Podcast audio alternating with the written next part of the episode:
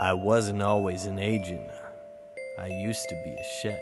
Because of my personal history, I'm not a big fan of Austin, Texas, or of mystery meat. But then one day, one of my customers came by.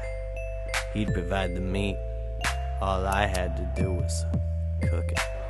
I'm noticing whenever the staff goes to drop off their dirty dishes, they come back looking really scared. Did I eat it? Yeah.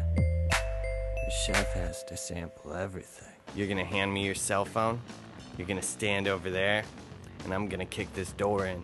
Holy moly! And since then, I've been paying my penance. Rise, rise and devour my enemy! If the irregulars didn't recruit me, I'm not sure I would have made it. But some days, I don't think they'd make it without me. Keith, can you please stop talking to yourself? It's a pretty lousy bureaucracy if it doesn't have a food inspector.